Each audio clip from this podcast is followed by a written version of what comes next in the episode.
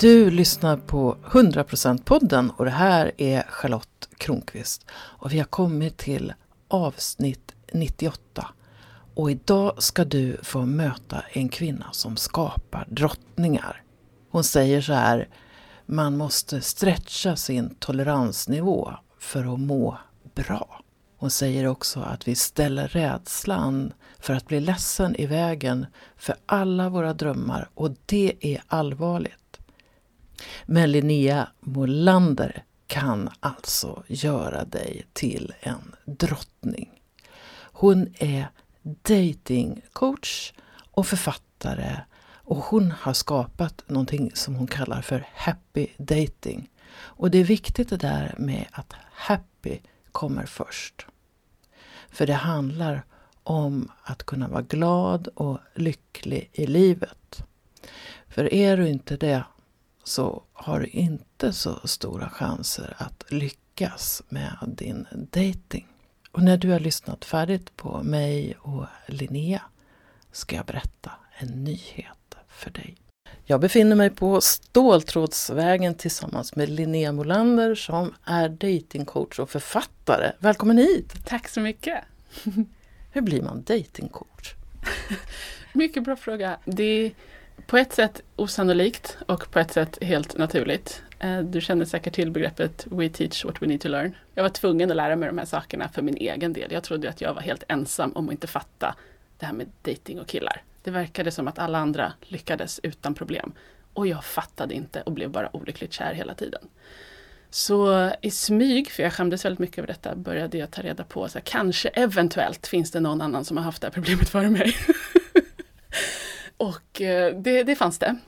Så att jag började utforska den världen och det här var samtidigt som jag gick på högskola och utbildade mig till coach. Så att jag tog också tillfället i akt att tillämpa allting jag lärde mig på coachutbildningen på mitt eget kärleksliv och dejtande och mina relationer och hur jag förhöll mig till mig själv och andra människor. Och det visade sig ge väldigt gott resultat. Och när jag sen hade pluggat färdigt och skulle börja jobba som coach så kände jag jättestarkt att det är ju det här jag vill hjälpa andra med. För på vägen hade jag insett att det fanns väldigt, väldigt många andra som behövde hjälpen. Och precis samtidigt som jag tog examen så lanserades Tinder. Lite ja, lycko-timing-grej där. Och vad var det för fel du gjorde då? I grund och botten har det att göra med otrygg anknytning. Jag eh, tänkte väldigt mycket och var bra på att vara smart och duktig. Men jag var inte i kontakt med mina känslor, tyckte känslor var jätteläskiga. Och hade någon, någon rädsla för att bli avvisad, så då blev jag det hela tiden. Man får det man sänder ut, typ? Ja, och vet du inte hur du ska göra, om du är livrädd för att flörta så, så kommer det inte bli så mycket närhet. Liksom. Utan jag var duktig på att skapa vänskaplig kontakt och intellektuell kontakt. Men det här med emotionell och sexuell kontakt, att vara emotionellt nära och flörtig, det var liksom en, en blind fläck för mig. Eh, och det är jättevanligt, det är ju exakt de här sakerna jag hjälper alla jag coachar med idag. Eh, och det, det, är för att vi får inte lära oss de här grejerna. Och nu ser jag jättetydligt att det, det är inte konstigt alls att vi inte behärskar saker vi inte har fått lära oss. Men då trodde jag ju att det var något allvarligt fel på mig. När jag var ung så var jag med om att jag såg ner på kvinnor som var flörtiga och som hade röda läppar och som var medvetna om att de var snygga och så. Att det fanns liksom ett eh, dissande utav den eh, mm. kvinnotypen. Kan du känna igen det? Lite, men mer för att jag i så fall har varit avundsjuk. Jag kan minnas att jag kunde se tjejer som verkligen visade intresse. Jag bara, men gud, hur vågar hon bete sig sådär? Det är ju, det är ju skitläskigt. Liksom. Men hon kändes ju superkompetent på att flörta. För henne var det inte läskigt. Så snarare det att jag, att jag verkligen så stod helt frågande och bara, vad, vad gör hon? snarare än att jag såg ner på det. Jag tror ju att jag såg ner på det som ett skydd för att jag mm. var rädd för att göra de här sakerna. Då, då var det enklare att säga, så där ska man inte hålla på med utan man ska vara smart, mm. intellektuell mm. och så. Jag har snarare haft en längtan efter att också kunna vara så. Jag vill också vara slampig, men det, jag kunde inte det. Och vad var det som gjorde att du kunde växa i din emotionella eh, intelligens, i, i att bli mindre rädd för din kropp eller andras kroppar? Um, kroppen tror jag inte i första hand var problemet, det var mer känslorna. Men jag, jag, eftersom jag var trygg i den logiska världen så gick jag den logiska vägen och bara, nu ska jag lära mig det här. att jag började läsa på helt enkelt. Eh, och testa att bete mig på nya sätt. Och det var ju tacksamt att det här skedde samtidigt som jag gick en coachutbildning så att det, det ingick, jag läste mycket positiv psykologi och lyckoforskning och där ingår ju mycket eh, compassion, EQ, emotionell intelligens, relationer är en viktig del i ett lyckligt liv och hur man liksom kan förhålla sig till saker på olika sätt och också lära känna dig själv. Och en sak som, som verkligen gjorde intryck var Carol Dwecks forskning om mindset som lossar den här idén om att hur det går är en spegling av vem jag är. För jag, det känns ju ofta så om du försöker ta kontakt med någon eller flörta och den personen inte svarar som du vill så tolkar du det som jag är värdelös eller gör det något fel på mig. Och jag skiftade det till att okej, okay, mitt försök att ta kontakt här nu funkar inte. Jag måste prova på ett annat sätt. Det är alltså inget fel på mig, jag måste bara göra saker på nya sätt. Och den höll jag mig i jättemycket, så jag började göra saker på nya sätt i kontakt med andra människor. Och så la du märke till att det blev skillnad? Exakt, plötsligt helt magiskt så responderade de annorlunda. Som om det var de som hade förändrat sig. Och du har ju valt namnet Happy Dating. Alltså när, när jag går in och tittar på din hemsida och så ser jag ditt glada ansikte och röda läppar. Och det, alltså det är som att det är glatt, det är lätt och så. Varför valde du den approachen? Mm, det, det hade då mycket att göra med att jag tyckte det var en kul liksom blinkning till min bakgrund från lyckoforskningen, att jag utbildade positiv psykologi. Och sen nu så här sex år senare kan jag säga, gud vilket klokt drag det var. För de flesta som kommer på, för coaching är inte intresserade av happy-biten, de är intresserade av dating-biten. För att man tror att träffar jag någon kommer jag bli lycklig. Och så är det ju inte. Men det ser ut som att hela mitt liv funkar, det är bara det här med dejtandet som inte fungerar. Men skrapar vi lite under ytan så är det ju aldrig så. Och det jag ser är att så många av de, framförallt kvinnor som jag coachar, de är inte glada de tycker inte om sig själva, de är inte så nöjda med sina liv, de är framgångsrika och duktiga och lever upp till andra människors förväntningar. Men de är inte genuint lyckliga människor. Och det är ett problem i sig naturligtvis, för att de är värda att må bra och trivas med sig själva och sina liv. Men happy kommer före dating. Det är så otroligt mycket lättare att skapa kontakt med andra människor och att dejta på ett bra sätt när du mår bra. Eh, det är, det är liksom det bästa datingtips jag kan, jag kan ge. Att ta ditt liv och ditt välbefinnande på allvar. Och många har ju också problem med dejtande just för att de har en stökig bakgrund eh, med otrygg anknytning och så. Många är vana vid att livet ska vara hårt och kaosartat. Och om det är vad du växer upp med och är van vid och vad dina tidigare relationer har innehållit, då ligger det utanför din bekvämlighetszon att vara glad. Det blir hotfullt att vara glad, för då kan ju då kan krisen komma från vilket håll som helst. Liksom. Det finns en trygghet i att ha krisen rakt framför näsan.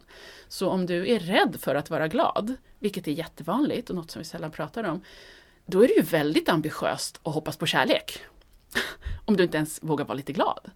Så att det hör ihop jättetajt. Ibland i mitt liv så har jag lagt märke till att jag eller någon i min närhet, när, de har, när man har känt lycka ett tag eller varit glad en ett tag, så är det som att att den tänkta skålen med lycka är uppfylld och så hittar man ett sätt att skapa eh, kaos. Mm. Har du lagt märke till det? Ja, eh, det blir ju en försvarsmekanism. När det är för läskigt att vara glad så fuckar du till någonting så att du ska bli bekväm igen. Och det kan verkligen provocera mig, särskilt när jag nu har läst tre år lyckoforskning på högskola så var det, nämndes det inte med ett ord att det kan vara läskigt att vara lycklig. Ja, för det är någonting som jag lägger märke till ganska ofta. Ja. Att oj nu plötsligt kommer, det har varit lugnt och fint, allting är bra och så plötsligt så blir det massa problem som mm. från ingenstans. Och jag började, utan att läsa samma böcker som du, så, så drog jag slutsatsen att jag eller någon annan inte klarar mer lycka just nu. Exakt, man måste stretcha sin toleransnivå inför att ha det bra. Det finns en jättebra bok som handlar om detta som heter The Big Leap som är skriven av, Gay Hendricks han kallar det här för the upper limit problem, att vi har som en termostat inom oss. Som säger, så här mycket pengar är okej okay med att tjäna, så här mycket kärlek kan jag ta emot, så här bra kan livet gå bra, så här bra kan livet vara. Och toppar du det så måste du förstöra någonting för att du står inte ut med att ha det så bra. Och han menar lyckligtvis att vi kan påverka detta, men ofta är vi inte alls medvetna om det, utan vi tycker attans vilken otur jag har, tänk att jag aldrig får vara glad. Så, så det kan vara bra med lite så här självreflektion kring ens emotionella mönster och se att de faktiskt går att förändra också. Jag tänker, jag ska fylla på, jag, jag, tänker så här att många säger så här, jag möter människor som säger så här och jag har också sagt så, men jag är sån. Mm. Och sen så då, då har man gett cred för att inte göra någonting. Nej men jag är det, jag är det, jag är det. Jag kommer ju tillbaka till det här med mindset hela tiden, att resultatet du får är en konsekvens av vad du gör. Orsak och verkan, det är så livet funkar, så krass är jag. Och jag gör också skillnad mellan vem du är och vem du blev. För många fastnar i den personen vi blev när vi knådades av våra föräldrar och av livet och man blir lite kantstött här och där och så tror man att det är den man faktiskt är.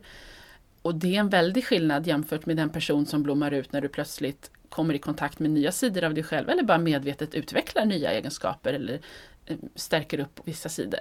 Så att mina klienter pratar också ofta om att ja, men jag är inte sån. Och jag bara, nej du har inte övat. Vill du vara sån så kan du öva upp den egenskapen. Och jag tror att det för många finns någon sorts förtröstan i att veta bara, men att det går. För många sitter fast i att Alltså man tror att det inte går att förändra situationen.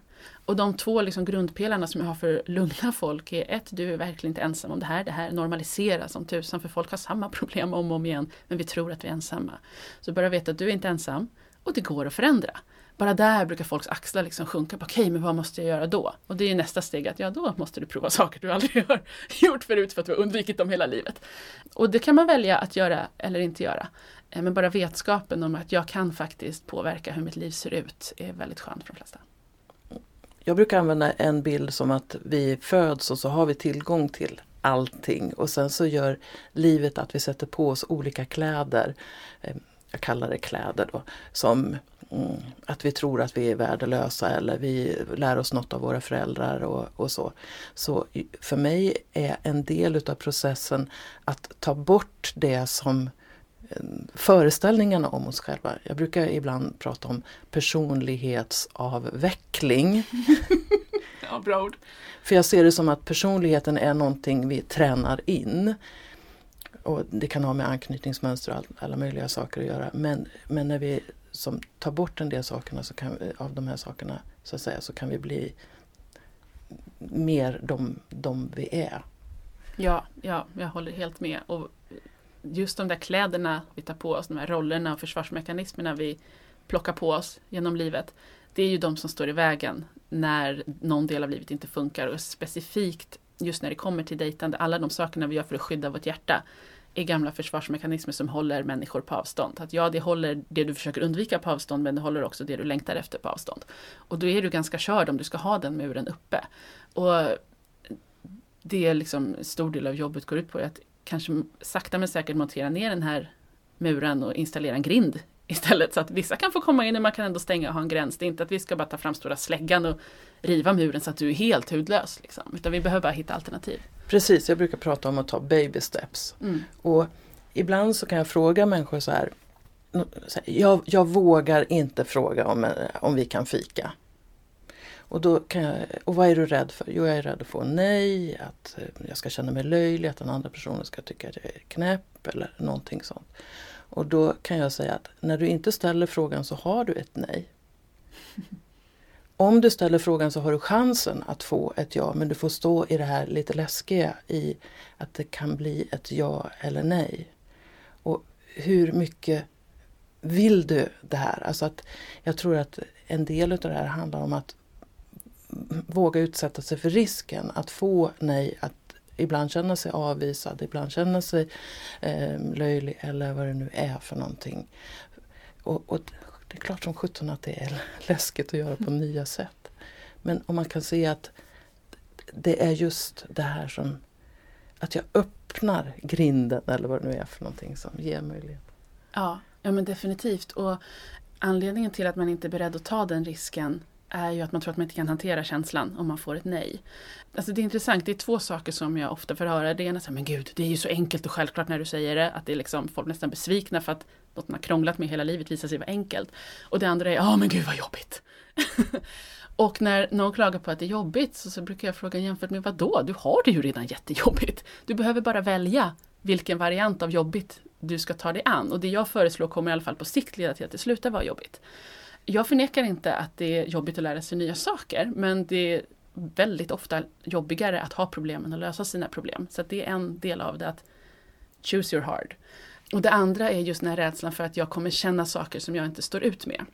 Och det är intressant för att rädslan styr ju väldigt mycket när, när saker inte funkar. Och det som vi är rädda för är bara tänk om jag blir ledsen. Alltså det är det jag hör om och om igen. Det är aldrig någon som är rädd för att tänka om jag blir rånad på dejten eller så här, faktiskt farliga saker. Utan det enda vi försöker undvika är tänk om jag får en känsla. Och det man då får lära sig under coachingen är att hantera jobbiga känslor. Att ja, om du får en känsla, varsågod, då får du ett verktyg så att du kan känna den känslan i kroppen, göra vissa saker så att känslan inte längre känns jobbig. Om du inte längre behöver vara rädd för dina känslor, då kan du är fri, då kan du göra vad som helst. Men vi tar den här rädslan för tänk om jag blir ledsen på så stort allvar att vi ställer den i vägen för alla våra drömmar. Och det är ganska allvarligt.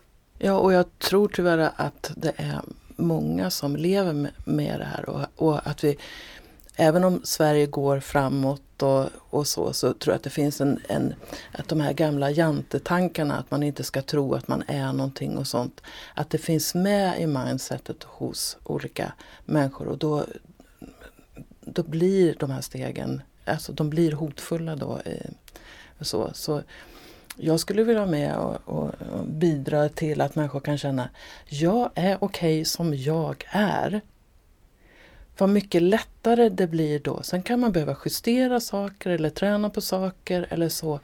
Men om grundidén är inte jag är fattig syndig människa utan mer jag är okej. Okay.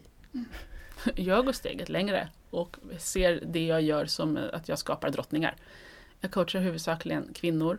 Eh, jag har insett i efterhand återigen att den målgrupp som jag valde, framförallt för att de hade datingproblem, är så tacksam, alltså högpresterande, välutbildade kvinnor med liksom enorma privilegier både historiskt och globalt sett. Men de lever som fattiga tiggarflickor och liksom i fängelsen i sina egna huvuden och bara vem, vem ska jag vara istället för här kommer jag. Och när de får frigöras från det fängelset och börja säga okej, okay, men jag kan göra som jag vill. Okej, vad har jag att bidra med till, till en man jag vill dejta eller om jag vill starta ett projekt eller till världen de lever sina liv på helt nya sätt när, när de bara liksom kommer ut ur den här duktighetsdimman. Och det är så jäkla häftigt att se och betydligt eh, liksom relevantare resultat än Jay, hon fick en pojkvän.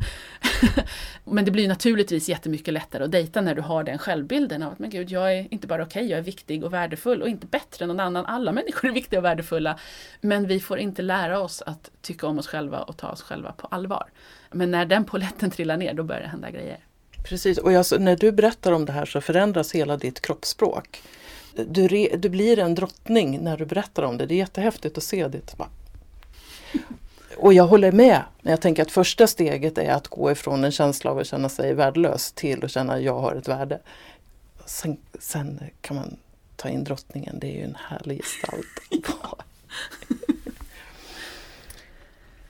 det är som att du håller på och skapar ditt drömliv och du coachar och du, när vi gör den här intervjun så är du på väg till New York och sen så ska du till Bali. Vad är, alltså, vad vill du med ditt liv? Den lilla frågan ja. Ja, vart är jag på väg med mitt liv? Jag tror jag har börjat ifrågasätta väldigt mycket väldigt länge. Och, och nu börjar det inte bara bli ifrågasättande tankar utan jag börjar faktiskt leva på ett annat sätt. Jag lockas jättemycket av digitalt nomadliv där du eh, har ditt jobb i datorn och reser ut i världen. Bara idén om att driva företag har jag aldrig känt mig hemma med. Jag har läst massa businessböcker och alltid sagt att det är hårt och kämpigt och man tjänar inga pengar de första åren. Oj, oj, oj, oj, oj, det är svårt att få kunder och man kan verkligen inte försörja sig som coach. Jag bara, men vad snackar ni om? Jag vill göra något jag älskar. Jag vill tjäna mycket pengar genom att hjälpa väldigt många människor. That's it. det här med att kämpa, vad är det för strunt? Och sen är det klart att du ibland måste anstränga dig, men det är väldigt stor skillnad på att anstränga dig för att gör, nå någonting du älskar genom att göra någonting du älskar och att kämpa för att göra din chef nöjd eller vad folk nu har för sig. Och jag börjar komma till en punkt, jag försöker verkligen att inte vara dömande, men jag tittar på hur andra människor lever och känner bara, men vad håller ni på med? Och inte för att det är fel, men det är fel för mig. Jag, jag går här i Stockholm och tittar på hösten och bara, men jag vill inte leva så här! Jag vill kunna se himlen! Det är så mycket begärt. Och så har jag gått och gnällt ganska många vintrar, bara, men då får jag göra någonting åt det. Och jag vet egentligen inte riktigt vad som kommer hända på Bali eller vad jag ska göra där eller vad som är nästa steg. Men jag känner jättestarkt att jag ska dit. Och då åker jag och så får jag hoppas att det löser sig.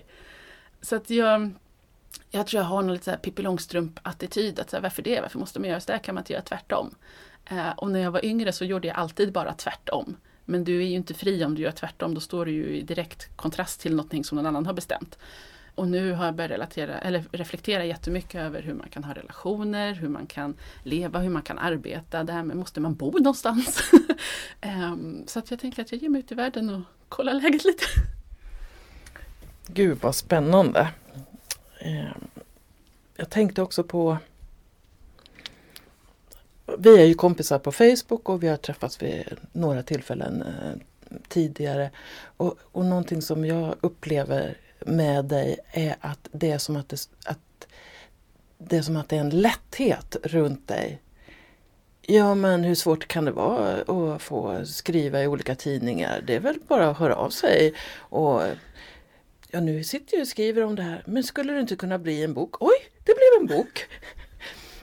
Är det en chimär eller hur, alltså det här, när du tar dig an nya saker, hur är din approach? Um, det är intressant att du säger det för att jag tror jag har lätt för saker som andra kan kämpa med. Och då tror de att jag har lätt för allt som de har lätt för också. Och det har jag inte. uh, men jag, om man backar tillbaka där vi började, att även jag hade problem med, jag förstod inte känslor, men jag förstod hur man presterar. Och det gör jag fortfarande, sen har jag ändrat mitt förhållningssätt till det. Att förr så, så liksom antog jag alla utmaningar som fanns och sen eh, liksom köttade på alldeles för hårt. Det här med hur känns det för mig eller är det viktigt? Den frågan ställde jag inte utan jag skulle bara vara bäst på allt och det, det är inte ett så roligt liv. Och nu tar jag en del av den förmågan att jo, men jag, kan, jag vet att jag kan få saker att hända. Jag har ett gott självförtroende gällande det men jag kombinerar det med att om jag inte mår bra och glad på vägen så spelar det ingen roll vad jag presterar. Så på ett sätt så, så har jag en, en bild av att säga, ja men hur svårt kan det vara? Jag, jag skickar, jag mejlar den här tidningen och säger att jag vill skriva hos dem tills de svarar och köper min artikel. Liksom. Eh, och många säger, ah, du är så ihärdig och så modig. Men det är inte läskigt för mig. Det innebär att jag skickade fyra mejl, alla andra skickade ett. Min, min gigantiska insats var att skicka tre mejl. Alltså det är inte jättestort. Men det kräver lite annat tankesätt. Men, men andra sidan av myntet är att jag dels är jag rädd för massor av saker har behövt reflektera supermycket över liksom vad jag vill göra respektive vad jag vågar. Men, men jag tror jag har en lätthet inför saker som syns på Facebook. Liksom. och det som jag tycker är utmanande är, är mer saker som, som andra människor inte ens reflekterar över att man skulle ha svårt för. Så jag får inte några high five och likes för det. men jag blir väldigt stolt själv. Det finns en tvåsamhetsnorm om att det är bra att ha en relation, det är dåligt att vara singel. Nej! Var kom den ifrån? Du måste inte leva tillsammans med någon. Och vi kan inte förvänta oss att vi ska ha relationer hela livet. Man kan vara singel ibland, man kan vara gift ibland, man kan ha fyra älskare ibland. Att vi måste hitta fler alternativ för hur man kan leva. För de här normbojorna gör livet så trångt och tråkigt. Ja men det gör de verkligen eftersom jag jobbar mycket med sex och relationer så stöter jag ju på de där normbojorna mm. som du säger vid många tillfällen. Och en av de sakerna som jag tycker fortfarande är lite jobbigt med det, det är att, att det är lätt att människor projicerar ut sin norm på till exempel mig och så att säga skammar mig. Mm. Jag gjorde nyligen ett, ett, har börjat ett upprop som jag kallar Sluta skamma vår sexualitet.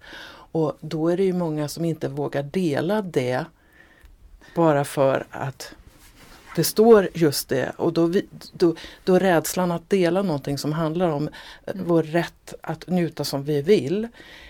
Ja, du fattar. Ja men precis, att det känns som att skriva hashtag jag är, jag är kåtslampa som inte... Alltså. man, man blottar ju någonting av sig själv genom att dela det uppropet. Precis, mm. och jag tycker att man skulle kunna få säga jag är kåtslampa. Absolut! Och, men det, det kanske inte är första steget folk tar. Nej, nej. Men no more shame kanske skulle kunna vara ett steg. Ja, ja men precis. och jag har ju samma problem. Det är ju ingen som delar mina grejer heller. För det är som att säga jag har pinsamma datingproblem. och sen så folk liksom likar och följer och så, men i smyg. Men det är ingen som liksom, det är väldigt få. De enda som delar mina grejer är mina vänner i relationer. För för dem är det tryggt att prata om, här är en bra datingcoach. Men det är väldigt få andra som vågar, här, läs det här fantastiska inlägget om hur läskigt det är att dejta. Man delar inte det på Facebook. Alltså det är så spännande för jag får ju mycket eh, privata kontakter med människor som säger jag skulle vilja skriva under ditt upprop eller jag skulle vilja någonting kring sex, jag skulle vilja men vad ska andra säga? Exakt. Exakt, och det är därför uppropet behövs. Det är därför ditt jobb behövs, det är därför mitt jobb behövs. Och vi får väl jobba lite i smyg då ett tag, men vi gör ju ändå någonting för att normalisera det. Plus att, att um att ta upp de här frågorna, att stå i det, att vara drottningar så att mm. säga, i det så, så är, är vi säkert förebilder för en, en, andra som ännu inte har kommit dit. Så i, ibland så får man, eh, får man får, känner jag att jag får liksom ta den matchen. Jag har möjlighet att göra det. Mm. Ja, och jag tänker en, alltså, en av de viktigaste sakerna som är skälet till att jag gör detta är just att jag vill normalisera problematiken. Det ska inte vara konstigare att ha en datingcoach än att gå äktenskapsrådgivning eller ha en PT. Och då tror jag vi måste normalisera jättemycket. Det är därför jag pratar så sakligt om det. Det här är inte magisk kärleksglitter och magi, det är orsak och verkan och grundläggande mänsklig psykologi. Och just att det är jätte, jättevanligt så att man inte tror att jag är ensam eller annorlunda eller speciell på något sätt. Men en, återigen, ett av huvudskälen till att jag överhuvudtaget gör det jag gör är att jag vill att den här problematiken ska tas på allvar samtidigt som den liksom inte blir så dramatisk. När du, om vi går tillbaks lite i tiden, det kanske är då en 5-6 år tillbaks i tiden, när du började inse det här att jag, för att jag ska få andra resultat behöver jag förändra mitt beteende. Eh, kan du minnas någon situation när du gjorde på ett nytt sätt och så, och så ah, det här hände? En av de första sakerna jag gjorde var att jag gick en raggningskurs straight up.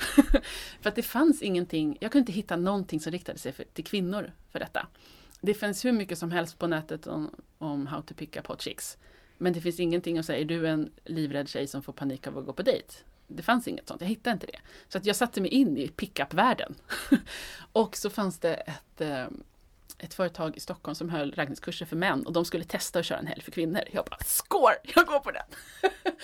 Eh, och det var en av de första sakerna jag gjorde. Det var närmare tio år sedan. Och det var väldigt praktiskt, att vi gick ut på krogen och pratade med män. Och jag minns att varje steg jag tog där var så här, men, men herregud, jag kan ju inte gå fram till en vilt främmande människa och prata, alltså himlen kommer rasa, han kommer tro jag är galen, han kommer liksom skälla ut mig. Eh, men jag gjorde det ändå och absolut ingenting hände. Och jag, jag stod där och verkligen tittade på att så här, att typ rummet skulle tystna och lamporna skulle slockna och liksom bara, jag trodde verkligen att världen skulle förändras av den här handlingen och så bara, det hände absolut ingenting. Han tyckte till och med det var trevligt. Jag bara, vad är det här liksom? Och nästa steg var att gå fram och prata med någon och så ha lite kroppskontakt, liksom. en high five eller lägga en hand på armen eller någonting. Och jag bara, okej, okay, men visst att man kanske kan gå fram och prata med folk, man kan ju inte gå fram och ta på dem. Där går gränsen, där kommer liksom himlen rasa, garanterat. Men jag testade ändå och ingenting hände där heller. Han tyckte det var trevligt också. Så att där insåg jag, okej okay, om jag har haft så här fel om de här sakerna, vad finns det mer som jag har missuppfattat? Och började liksom testa allt möjligt på olika sätt. Det var riktigt wake-up call. Och hur kändes det i dig då? jag minns att det var fruktansvärt läskigt, nästan du vet, så här, overklighetskänslor, att man typ tvingar kroppen att göra något medan själen sitter på insidan och bara nej sluta! Men jag insåg också att så fort jag har gått fram och sagt hej till någon så är det ganska trevligt och jag är ganska bra på det. Så länge jag står i andra sidan av rummet och tvivlar på mig själv är det jättejobbigt och jätteläskigt. Men om jag bara kommer fram och har brutit isen så är det ganska naturligt för mig att prata med människor. Och det visste inte jag om mig själv. Och jag märkte också att de står ju för halva änden av samtalet. Och en av de grejerna som, som verkligen gjorde mos av mina föreställningar var att jag insåg att de där coola killarna inte var så jäkla coola. Vilket både var jätteskönt för att det jämnade ju ut spelplanen lite men jag blev också jättebesviken för i mitt huvud så var ju han den där coola killen med öl och skinnjacka. Oj, oj, oj, han var så häftig och han skulle nog inte vilja prata med mig och liksom, jag hade alla mina idéer om vem han var. Så gick jag fram och pratade med honom, han var ganska tråkig. Liksom. så att, ja, en rejäl reality check blev det. Jag har inte gått på just dating men jag har gått i olika så affärssammanhang, man ska lära sig mingla och mm massa sådana saker. Och, och, så kunde jag se på mig själv att tidigare när jag hamnade i mingelsituationer så, så gick jag fram till någon kvinna som stod ensam och såg ut och tappat sugen liksom. Ja. och sen så var det, och då blev hon ju väldigt glad att jag kom och så var det svårt att ta sig därifrån och så var jag snäll och sen så tänkte jag, gud vilket värdelöst mingel. Ja. Och sen vid något tillfälle så bestämde, bestämde jag mig för att nej men, vilken person tycker jag skulle vara intressantast att prata med? Och då kunde det vara typ föreläsaren eller så. Och så gick jag fram till de personen och då var det ju Ibland var det så att ingen vågade gå fram till den personen. Och ibland var det att jag fick eh, två meningar av den personen och ibland blev det som eh, ett samtal. Men det, alltså det är lite grann samma mekanism. Tänk om jag blir avvisad av den här personen, är jag tillräckligt intressant? Det är så häftigt att se att ens föreställningar ofta inte alls stämmer. Det är inte så farligt. Och jag hade också uppfattningen länge att, det kan jag ha i vissa sammanhang fortfarande, att det är mycket lättare att bli uppbjuden än att bjuda upp. För att om det är någon som bjuder upp en, mm. så att säga, det kan vara till samtal till vad som helst, då är det ju jag som kan säga ja eller nej. Just det, till den personen. Ja. du kan inte välja vem som bjuder upp dig. Nej. Precis, och då släpper du ju makten eh, också. Men det, det, det, är spännande att se det där eh, också. Men i det kan det faktiskt också hända att jag blir uppbjuden och så känner jag så här, eller så var det mer för att jag måste säga ja. Just det, just det. Då har du förlorat makten igen. För många vågar inte ta initiativ själva. De vågar inte säga nej om någon frågar dem och då, då sitter man ju väldigt fastlåst inmålad i ett hörn. Eh, och det är också en jätteviktig del av det här drottningsskapandet. Att du själv kan både känna in, vill jag prata med den här personen, ja eller nej? Och sen kan du uttrycka det till den andra. Eh, och det är intressant att du, du nämner det här med Eh, med liksom mer businessmingel. För jag började med hela flört och dating och raggbiten och sen så startade jag företag och började gå på lite säljutbildningar och mingelgrejer och jag satt där konstant och fnissade för att det är exakt samma sak. Det är bokstavligen precis samma dynamik, man sätter lite andra ord på det liksom. Det som inom pickupvärlden kallas för avslut, det är väl att hångla upp eller ligga med någon, men i affärsvärlden handlar det om att man får till en affär, en deal liksom. Men det är exakt samma process och jag, eh, under en period så jobbade jag som säljare och jag översatte hela säljterminologin till, till bara liksom datingpsykologitermer för att det är exakt samma sak. På samma sätt som att du kan inte gå fram och fråga ska vi bli ihop så kan du inte gå fram och säga ska du, vill du köpa? Utan du måste vara lite mer ha lite mer fingertoppskänsla än så. Så tips från datingcoachen för dig som inte vågar. så föreställ dig att du är på ett mingel. ja, men det, och det är bara, eller bara ska jag inte säga, men det är en social färdighet. Att jag, det slog mig vilken enorm nytta jag hade av att ha gjort den liksom, datingpsykologiresa jag hade gjort när jag började jobba med de här sakerna. För det är liksom ingen skillnad att gå fram till den där intressanta personen på en fest jämfört med att gå fram till den person du skulle vilja samarbeta med som du heller inte riktigt vågar prata med. Men om du har erfarenheter i bagaget av att himlen rasar inte och det kommer inte skita sig så är det mycket lättare då också. Och just, det här är ju liksom en social superkraft som gör ditt liv så mycket lättare. Jag har märkt att alltså i alla sammanhang, jag, kan, liksom, jag är mycket mer socialt smidig nu än jag var förr. Eh, jag vågar be om saker med världens leende och ju trevligare jag är desto snällare vill människor vara mot mig. Jag vågar be om saker eh, och bara så här i vardagen om jag, om jag har glömt busskortet så kan jag gå fram och förhandla lite med killen i spärren liksom. Eller vad det nu än är. Så förmågan att, att eh, socialisera på ett bra sätt är en superkraft på alla områden men det är inte någonting vi får lära oss utan vi sitter där och bara nej sån är jag, jag är blyg. Jag tänker att det ändå kanske händer eller har hänt dig att det har känts som himlen har rasat ner även för dig. Och hur hanterar du den situationen? Min första impuls är att gå hem och lägga mig under en filt och äta choklad. um, jag har eh, varit så bekväm med att sitta ensam under den där filten. För att jag tyckte livet där ute var så läskigt och jobbigt. Att, att jag tillbringat alldeles för mycket tid i mina dagar under den där filten. Tills jag insåg att det finns ingen plats där ute i världen som kommer ens i närheten av att vara lika jobbig som att sitta ensam under en filt med dina hjärnspöken och största rädslor som ändrar sällskap. Så att jag tog ett, ett eh, styrelsebeslut i mitt eget liv och bestämde mig för att jag vill leva mitt liv. Jag går mycket hellre ut i livet och får mig en näsbränna ibland som en konsekvens av att jag testade och levde och agerade enligt mina värderingar. Det är värt det. När det händer vill jag ge mig själv en high five för att jag i alla fall levde. Jag vill inte sitta längre under den där filten. Eh, och det, det, krävde att jag skaffade lite bättre strategier för att hantera livets små käftsmällar än att sitta under filten. Men återigen så antog jag den här strategin att det måste ju gå att lära sig. Läste några böcker, pratade med några coacher och började göra på nya sätt. Om vi tänker oss att någon som lyssnar på det här eh, ofta sitter under den här filten och äter choklad. Mm. Vad skulle kunna vara ett första steg för att, för att känna lite mer eh, makt i sitt liv eller känna drottningen eller kungen eller vilken bild man vill ha? Vad kan vara som första liten grej? Mm. Jag tror att eh, en viktig insikt är att förstå att man inte är ensam om att må så. Eh, man är väldigt ensam under filten. Eh, och så tror man att det, jag har aldrig någonsin sett någon annan sitta under en filt. Det är bara jag. Men vi ser ju inte varandra under filten. Eh, så om du kan veta om att det du upplever är helt mänskligt och någonting som alla människor känner. vi har alla samma känslor. Liksom. Och sluta anklaga dig själv för det. Jag tror jag är ett bra första steg. Och sen reach out till någon. Om du har en, en vän du kan prata med eller om du kan om du har råd att få professionell hjälp eller sätt dig och youtuba. Alltså Google är lösningen på alla våra problem. Insikten om att jag, jag brukar ibland när, när jag känner mig konstig så brukar jag ändå lugna mig med att så himla märkvärdig är jag inte, att jag är den enda människan som har det här problemet. Det måste finnas andra och då måste det finnas en lösning. Och kan man ha med sig det, att det, det går, att, det går att, eh, att få hjälp, det går att förändra. Um, med den inställningen så kommer du, oavsett om det handlar om att ringa en vän eller göra en googling eller en sökning på Youtube eller vad som helst, så kommer du ta steg du kommer sträcka ut en hand utanför filten och knappra lite på datorn eller ringa någon. Och det är ett, ett ett fint första steg att på något sätt sätta dig i kontakt med världen igen. Tack Linnea Molander för att du kom hit idag. Vad härligt att ha dig här. Tack så mycket. Ja, hur hanterar du situationen när du sitter under filten?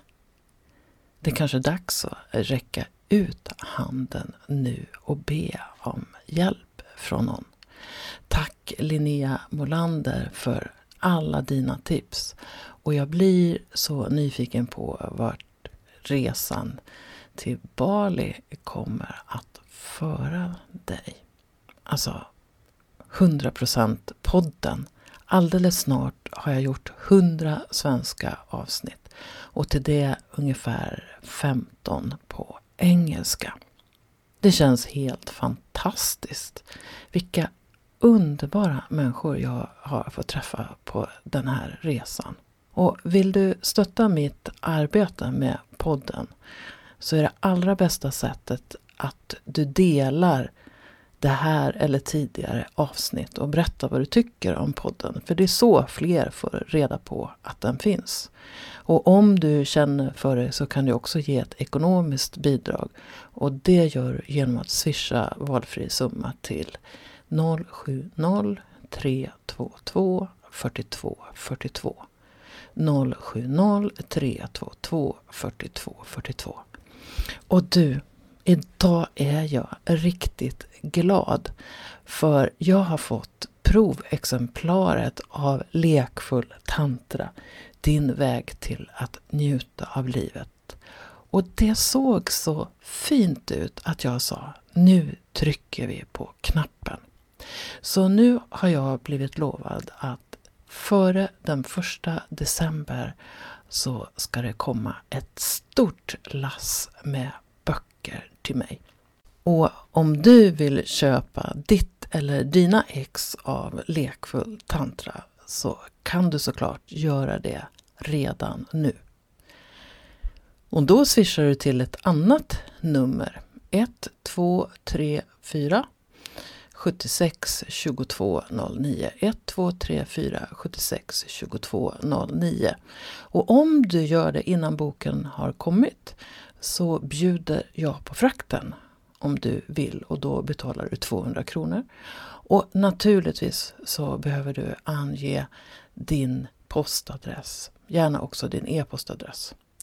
Det är ju viktigt att jag kan skicka boken till dig när den kommer woho, lekfull tantra som jag längtar efter att få upplagan. Det är många som har beställt den och kanske är du en av dem.